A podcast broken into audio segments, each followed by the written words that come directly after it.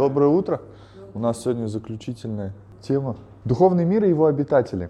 Мне после последнего урока накидали тоже кучу вопросов, поэтому я решил, что мы давайте чуть-чуть закончим эту тему с дьяволом.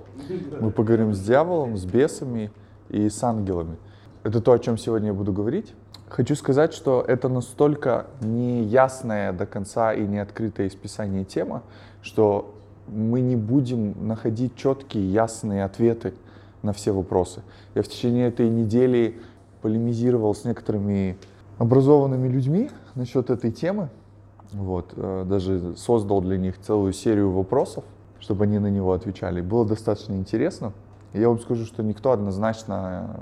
были некоторые люди, которые из этой или из этой позиции отвечали однозначно, но в целом как бы все пытались придерживаться некого нейтралитета. Мы говорили о том, как появился дьявол вообще, и мы увидели, что у нас есть из Писания два варианта.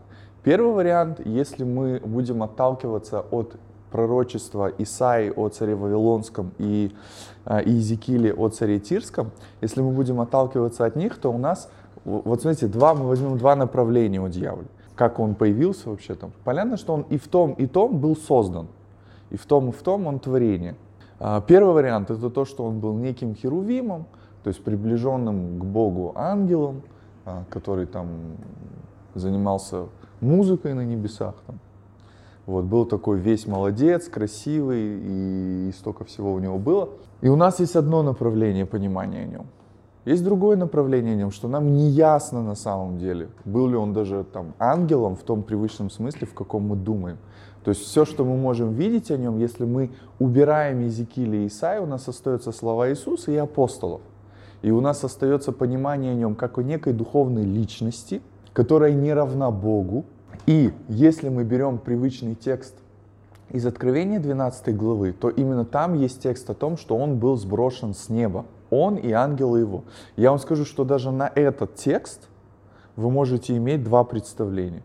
Первое, то, что под ангелами подразумеваются духовные существа, а второе, то, что под ангелом подразумеваются люди. И он совратил людей с позиции неба.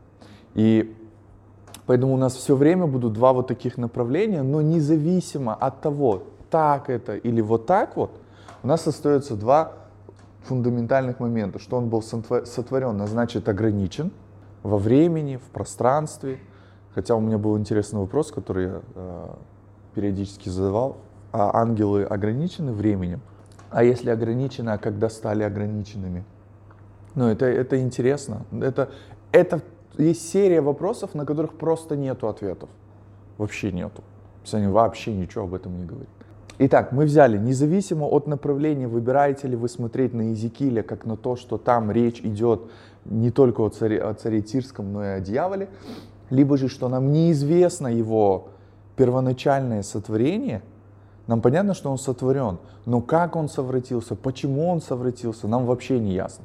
То есть из Иезекииля мы можем сказать, ну вот там он от какой-то возгордился торговли. Мы начинаем применять этот текст. Или же мы говорим, мы понятия не имеем, но мы видим в бытие, что есть какой-то змей. Причем Бог сказал, что весьма все хорошо, что он сотворил, и тут же уже там в 3 главе появляется змей, который начинает совращать человека. Итак, давайте разобьем этот миф о дьяволе, о том, что он фронтмен небес. Откуда вообще взялось это представление? Единственный момент, больше вообще нету в Писании ничего об этом, это вот этот вырезка из 28 с 13 стиха, усаженная у тебя в гнездышках. Вот это выражение в русском языке, который, вообще усаженная в гнездышках. Речь идет о том, что там описание царя Тирского образными выражениями, что он был облечен в всякие драгоценные камни, и вот эти драгоценные камни насаживались на гнездышки. То есть гнездышко — это специальное место для камней, и разные камни на нем были. И вот это слово в арамейском, слово «тов», оно означает бубен, тимпан и гнездышко для камней. Этимология — это глагол «тавав» — барабанить, ударять и играть на тимпанах. Именно вот это послужило представлением о том, что он каким-то образом связан с музыкой. Все, больше ничего нету. Ничего вообще. Я даже не представляю до конца. Просто так распространилось, ну, типа, ну, это же не только у меня в церкви там где-то было, или еще. Это же очень огромная постсоветская прям, ну... Да, какой постсоветская? Ну, был рядом Запад весь. Путин, знаешь, сказал, и они такие, а, ну да. Типа, нет, там, ну, Америка тоже, ну, в плане тоже такое, типа, есть школа поклонения, где они прям говорят, вот, нам надо больше музыку коллективную. Я тоже буду иметь. Так, в предыдущей серии. У тебя нет кредита для шуток. Мне кажется, что это приблизительно было так. Кто-то такой взял там, типа, в оригинале прочитал там на арамейском. И такой, да, и что такое? Барабанить. Барабанить, да, бубны. Бубны барабанить, он ангел, связано с музыкой. Он был в группе прославления.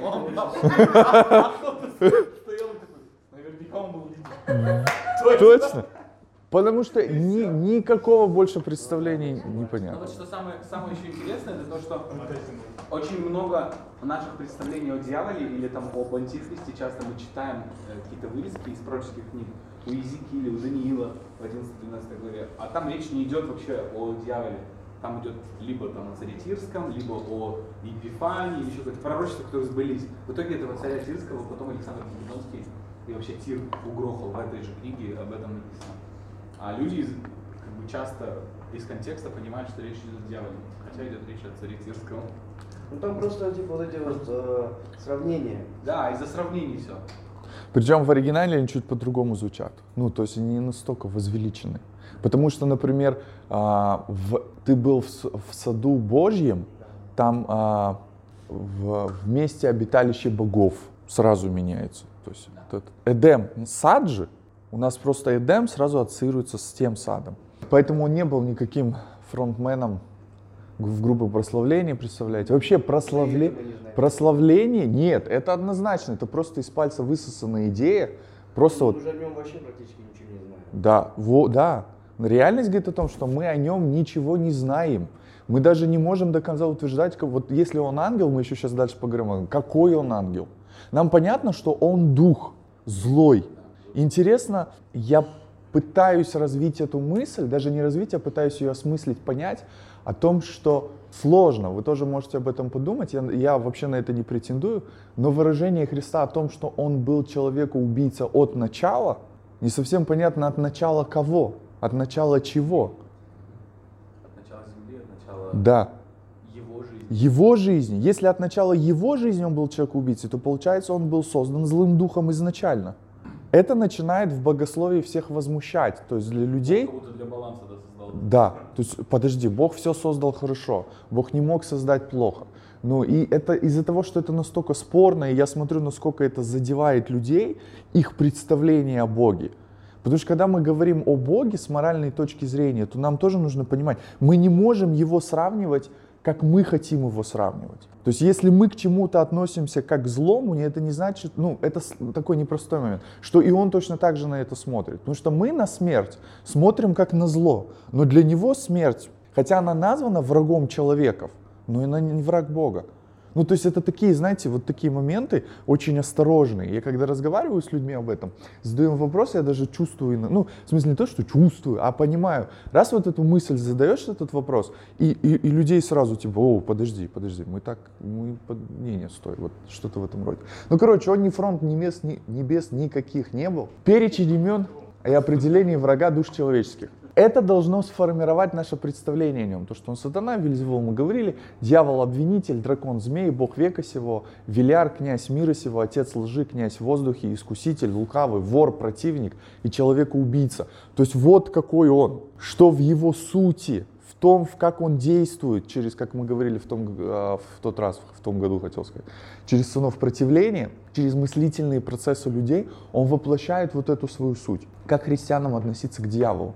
У нас есть две глупости, которые делают христиане. Первое, они либо возвеличивают его до уровня дуализма, как равного Богу соперника, либо второе, они начинают говорить о том, что он вообще там никто и ничто, и вообще типа не обращайте на него внимания, живите себе спокойно христианской жизнью, потому что он вам ничего не способен сделать.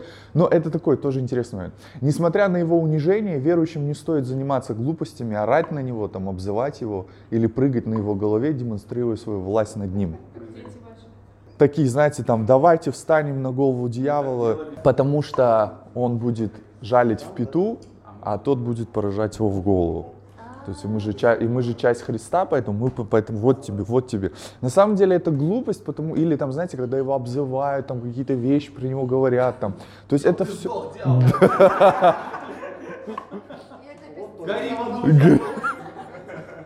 Почему это глупости? Потому что это все, во-первых, привлечение внимания к нему, во-вторых, прославление его. Все гадости, которые мы можем про него говорить, это все его прославляет. И как бы тратить на это время, я не думаю, что вообще на это нужно. То есть нам нужно к нему как-то правильно относиться. Нам нужно не забывать, что он хитрейшее существо, независимо ни от чего, независимо от того, насколько он унижен, ниже полевой мыши. И насколько у него нету там какой-то прям такой супер власти, какую часто христиане представляют, он все равно самое хитрейшее существо, которое обольстил человека в безгрешном состоянии. Он удивительный стратег. Продумать эту схему с искушением человека, я думаю, это чего-то стоит. Потому что ему достать нужно было Адама, не Еву. Ну, чтобы он понимал, Адама он достать не может. И поэтому он нашел, как достать его через Еву. Когда он достал Еву, он достал Адама, и он в этом плане выиграл. То есть мы думаем, что он сконцентрирован был на Еве, а он был сконцентрирован на Адаме. Но Адам был недосягаем. Поэтому Павел говорит, что не Адам был прельщен, но Ева прельстилась. Потому что Адам уже согрешил намеренно, а Ева именно была прельщена. Это, кстати, очень часто специфика женского пола. Прельщение. С девочкой можно разговаривать таким образом, там, знаете, тембр голоса выстроить, поведение, начать за ней определенно ухаживать. И это все будет складывать внутри нее, через ее чувства, какие-то впечатления о человеке. И вот нечто подобное провернул дьявол. Он искусил человека в безгрешном состоянии, то тем более, что говорить о нас. Мы рождаемся уже с предпосылкой греха, мы растем во грехе, мы мыслим во грехе, мы чувствуем во грехе. Иисус только однажды пережил разделение с Отцом на кресте, мы живем практически в разделении с Богом из-за греха, из-за того, как мы привыкли жить и как мы привыкли мыслить. Но даже Иисус, когда дьявол его там искушал на 40-й день поста, не сказал ему там: слышь ты, я тебя, да ты знаешь, кто я, кто ты, я тебя в узел завяжу, я тебя там вот это, эти вот это. То есть Иисус, будучи Богом, не разговаривал так с дьяволом, но на все его искушения он говорил одну и ту же фразу. Написано, написано, написано. То есть он не вступал с ним в диалоги, как у тебя дела там, как ты ко мне подошел там. Какие у тебя планы, какие у тебя мысли, там, что ты хочешь. Он как будто бы не реагировал на него, он реагировал на искушение и реагировал на искушение Писанием. И следующий момент — это Иуда, 1 глава, 9 стих, где Михаил Архангел, когда говорил с дьяволом, споря о Моисеевом теле, такой сложный текст, из апокрифа взят этот момент, не смел произнести укоризненного суда, но сказал: да запретит тебе Господь. И подобный текст есть в Захарии, интересная ситуация, и там то же самое. Сатане сказано: да запретит тебе Господь, сатана, Господь тебе да запретит. Ну, то есть даже там нету каких-то грубых каких-то выражений, какой-то псевдо, знаете, вот такой вот напыщенности. То есть все через Бога. И я думаю, что нам нужно сохранять вот эту некую осторожность по отношению к нему, вообще, чтобы не вовлекаться с ним в диалоги. Нужно понимать, что для него важно завести нас в диалог. Посмотри, а правду ли сказал Бог? Все. Ему нужно, чтобы наше зрение перефокусировалось, и он готов играть во что угодно. Он единственный, кому интересно создавать о себе представление, о том, насколько он великий, насколько он сильный, или наоборот, в том, что его вообще нету, или он вообще не существует. И он будет играть в зависимости от вот этих моментов. Итак, Откровение, 12 глава, война на небесах. «И произошла на небе война. Михаил и ангелы воевали против дракона, дракон и ангелы его воевали против них, но не устояли, и не нашлось уже для них места на небе. И низвержен был великий дракон древней змеи, называемый дьяволом и сатаной, обольщающий всю вселенную. Низвержен на землю, и ангелы его низвержены с ним». Текст пророческий описывает, скорее всего, несколько, либо одно, либо два, либо события всего мира, потому что это происходит в момент, когда Иисус рождается, или же это происходит, когда Ева рождает Каина, то есть, или же это описывает просто суть всех событий и того, что происходит на земле. Но отсюда берется вот этот момент, что дьявол был сброшен, вместе с ним сброшены его ангелы. То есть, понимаете, вот даже если, смотрите, там мы убираем Иезекииля и Исаии, тут мы тоже относимся как к пророческому тексту, и у нас о дьяволе остается только то, что о нем говорил Иисус, и то, что говорили апостолы, что это злой дух, и вот какой он. Вот все, что у нас остается. И на самом деле нам этого знать достаточно. От того, что был ли он там ангелом, был ли он там в группе прославления, там еще что-то, или не был, это никак не влияет на его сущность и на его действия против человека. Дьявол и духовное противостояние Ефесянам, Колоссянам. Потому что наша брань, война не против крови и плоти, то есть не против людей, но против начальств, против властей, против мироправителей тьмы века сего, против духов злобы поднебесной. То есть есть какие-то духовные существа, которые находятся в поднебесье. То есть есть три уровня неба. Первое, которое мы видим, физическое.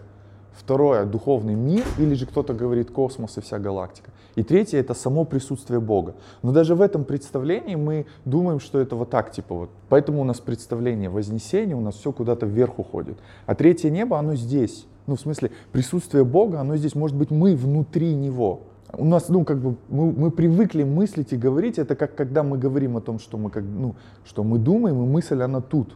Но она, да, буквально как белок в мозгу она выражается тут, но она может быть и тут. Ну, вот, знаете, это такие моменты. Но нам легче всегда на голову показать. И здесь точно так же, нам легче на небо посмотреть вверх. И наша война против духов злобы поднебесной. То есть у нас есть какой-то конфликт. У нас есть какой-то конфликт между нами. Они уже сбросили его тогда, и когда Христос придет, он тоже не будет с ним. Не будет с ним воевать, там не будет каких-то, знаете, там... как картинки рисуют, там танки, самолеты, Армагеддон, там они там стреляют. Когда Иисус придет, он просто скажет одно слово, и этого будет достаточно. Поэтому весь конфликт основной заключается между нами. Мы конфликтуем с тьмой, и тьма конфликтует с нами. Превыше всего начальство, власти, силы, господства и всякого имени, именуемого только в веки сем, но и в будущем. Вот это слово начальство, власти и силы, господства, это некая иерархия. И что в демонической, что в ангельском состоянии. Колоссянам 2.15. «Отняв силы у начальств и властей, властно подверг их позору, восторжествовав над ними собой». Опять это начальство и власть. Так, духовная война между людьми и тьмой. Что нам нужно делать? Как нам нужно к этому относиться? Нам нужно понимать, что если мы противостанем дьяволу, он от нас убежит, он не может с нами бороться. Он убежит от нас. То есть тут другие моменты, а как ему противостоять, а что с этим делать. И здесь я думаю, что нам всегда нужно искать мудрость Божию и руководство от него. То есть понимая, если мы столкнулись с духовной личностью внутри какого-то своего молитвенного состояния, ну и попросить у Бога мудрости. Бог, если это духовная личность, скажи мне, что сказать, скажи мне, как сказать. И воспроизвести это. Есть то, что нужно воспроизводить нам. Быть во всеоружии, чтобы устоять против его козней. Помните, шлем, броня, пояс, меч, сапоги, щит. Это все активное состояние. И изгонять бесов. Если мы столкнулись с личностями в людях, которые реагируют на нас, и мы видим, что это... Есть разница между психическими заболеваниями и одержимостью. Они и проявляются по-разному. Вот, если они проявляются, то никому из нас не нужно этого бояться. Вообще не бойтесь никогда этого. Не имеет тьма никакой силы. Знаете, сколько раз я слышал там что-то типа там...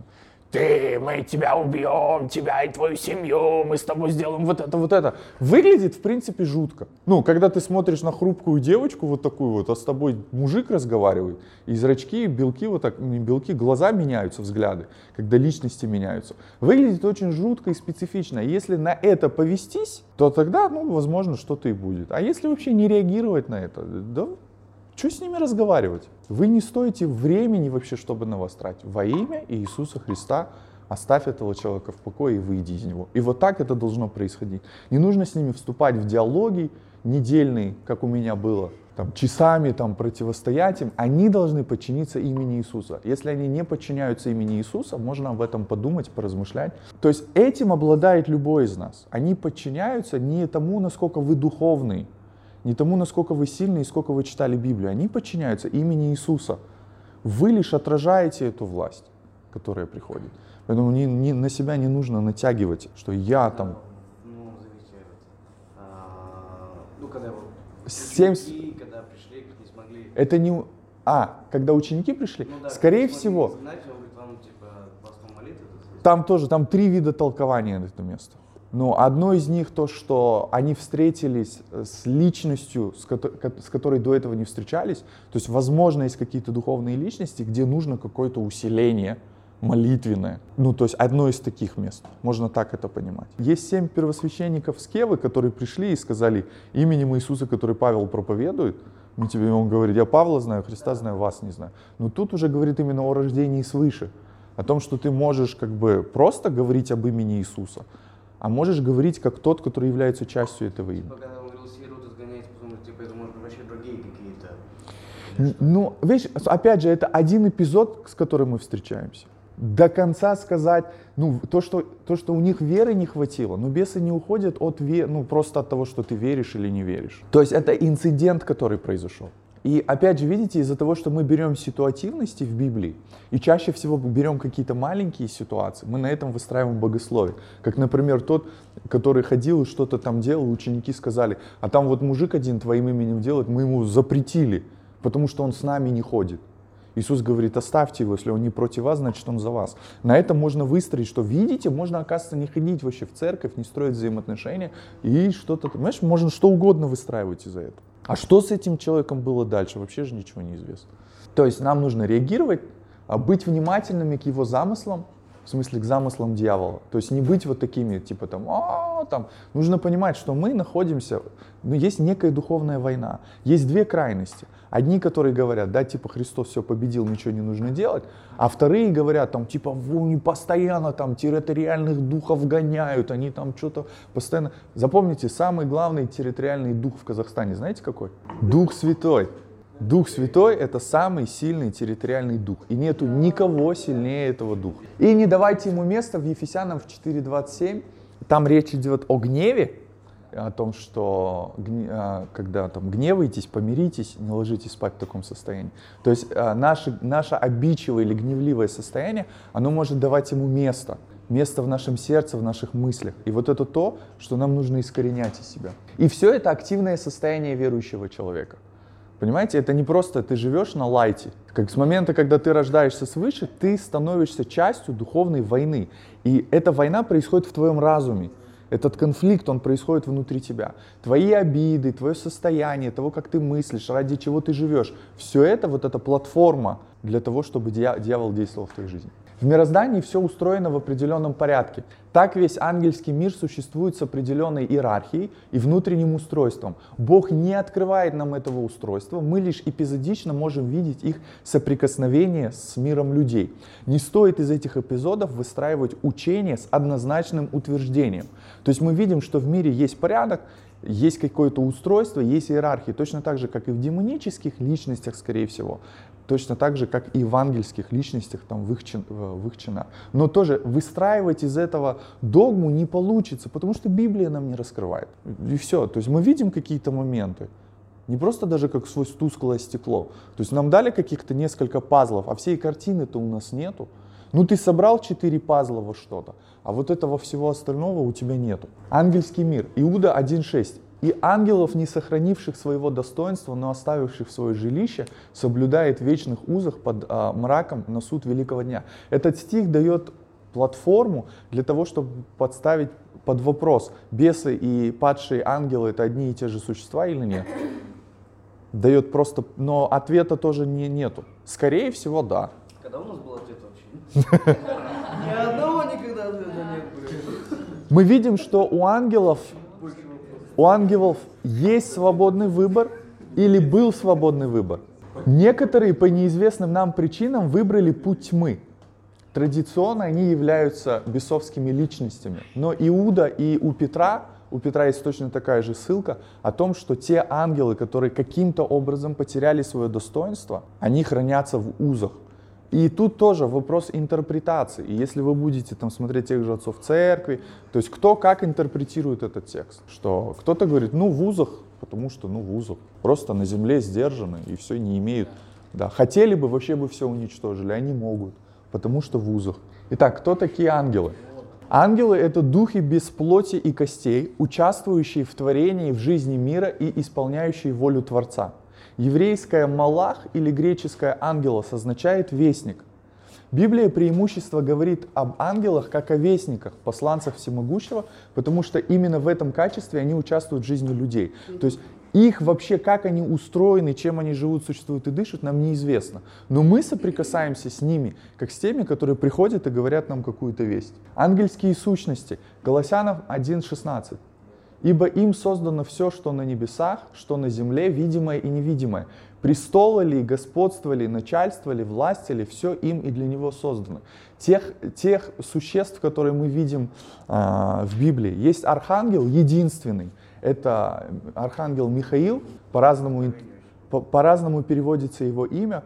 На этом даже выстраивают то, что архангел Михаил — это воплощение Иисуса в ангельском мире. Вот есть даже такое направление. В каноничных текстах у нас есть только архангел Михаил, в книге Апокрифе Енохи архангелов больше. А архи — это, то есть архи превыше, первый, самый главный. То есть традиционно из Писания у нас есть только один архангел, который нам известен. Все остальное — это взято из апокрифов. У нас есть херувимы, первый херувим, которого мы встречаем в Библии, который был поставлен в саду охранять, чтобы человек не вошел в сад. Есть серафимы, которые там свят-свят, прикрытые вот так вот, свят-свят Господь Саваоф. И у нас есть престолы, господство, начало, силы и власть. Это тоже ангельские существа. Итак, как они выглядят? Внешний вид ангелов впитал в себя множество мифов. У них, по мнению мифов, у них обязательно есть крылья, нимб. Обычно их представляют как кудрявых белокурых юношей. Или, куда страшнее, когда их изображают как маленьких пупсов со стрелами, которые на 14 Валентина там помогают вам найти свою любовь. Кстати, картинку, которую я подобрал, не просто так. Это описание того, что Иезекииль видит. Помните? Колеса. Глаза. Это тоже ангельские существа, которые называются офаимы. Это духовные существа. То, как Иезекииль их видит и описывает, это лишь то, как он способен их описать. Из текстов Библии мы можем видеть, что некоторые были подобны людям, другие весьма причудливы, иные же весьма пугающие. Там что, у него 4 лица, помните, серафим. В целом Бог покрывает тайной весь духовный мир. Вот весь полностью.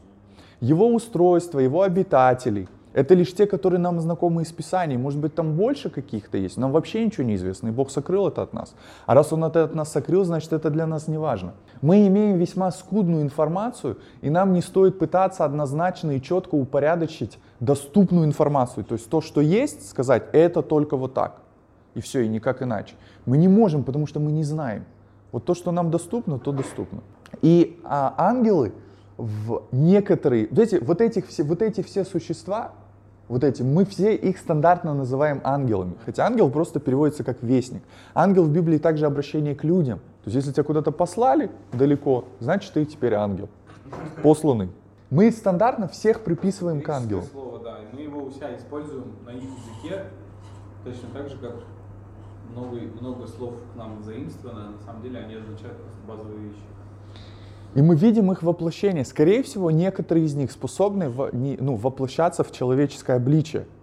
И помните один из текстов Нового Завета, что «будьте гостеприимны». Почему? Потому что некоторые ветхозаветные праведники, оказав гостеприимство, оказали их ангелом. Или когда, например, какое-то странное теофание, когда Бог приходит в каком-то обличии человеческом, с ним еще двое, все это называется Богом, он приходит к Аврааму, тот их узнает, они садятся, кушают, пока там жена готовит, они все это время что-то разговаривают, потом они кушают, потом двое уходят, один остается, и когда эти двое уходят, один остается, тут мы видим, что Авраам разговаривает с Богом, а те двое идут в Содом и Гоморру, и когда они приходят, жители, которые видят, желают их.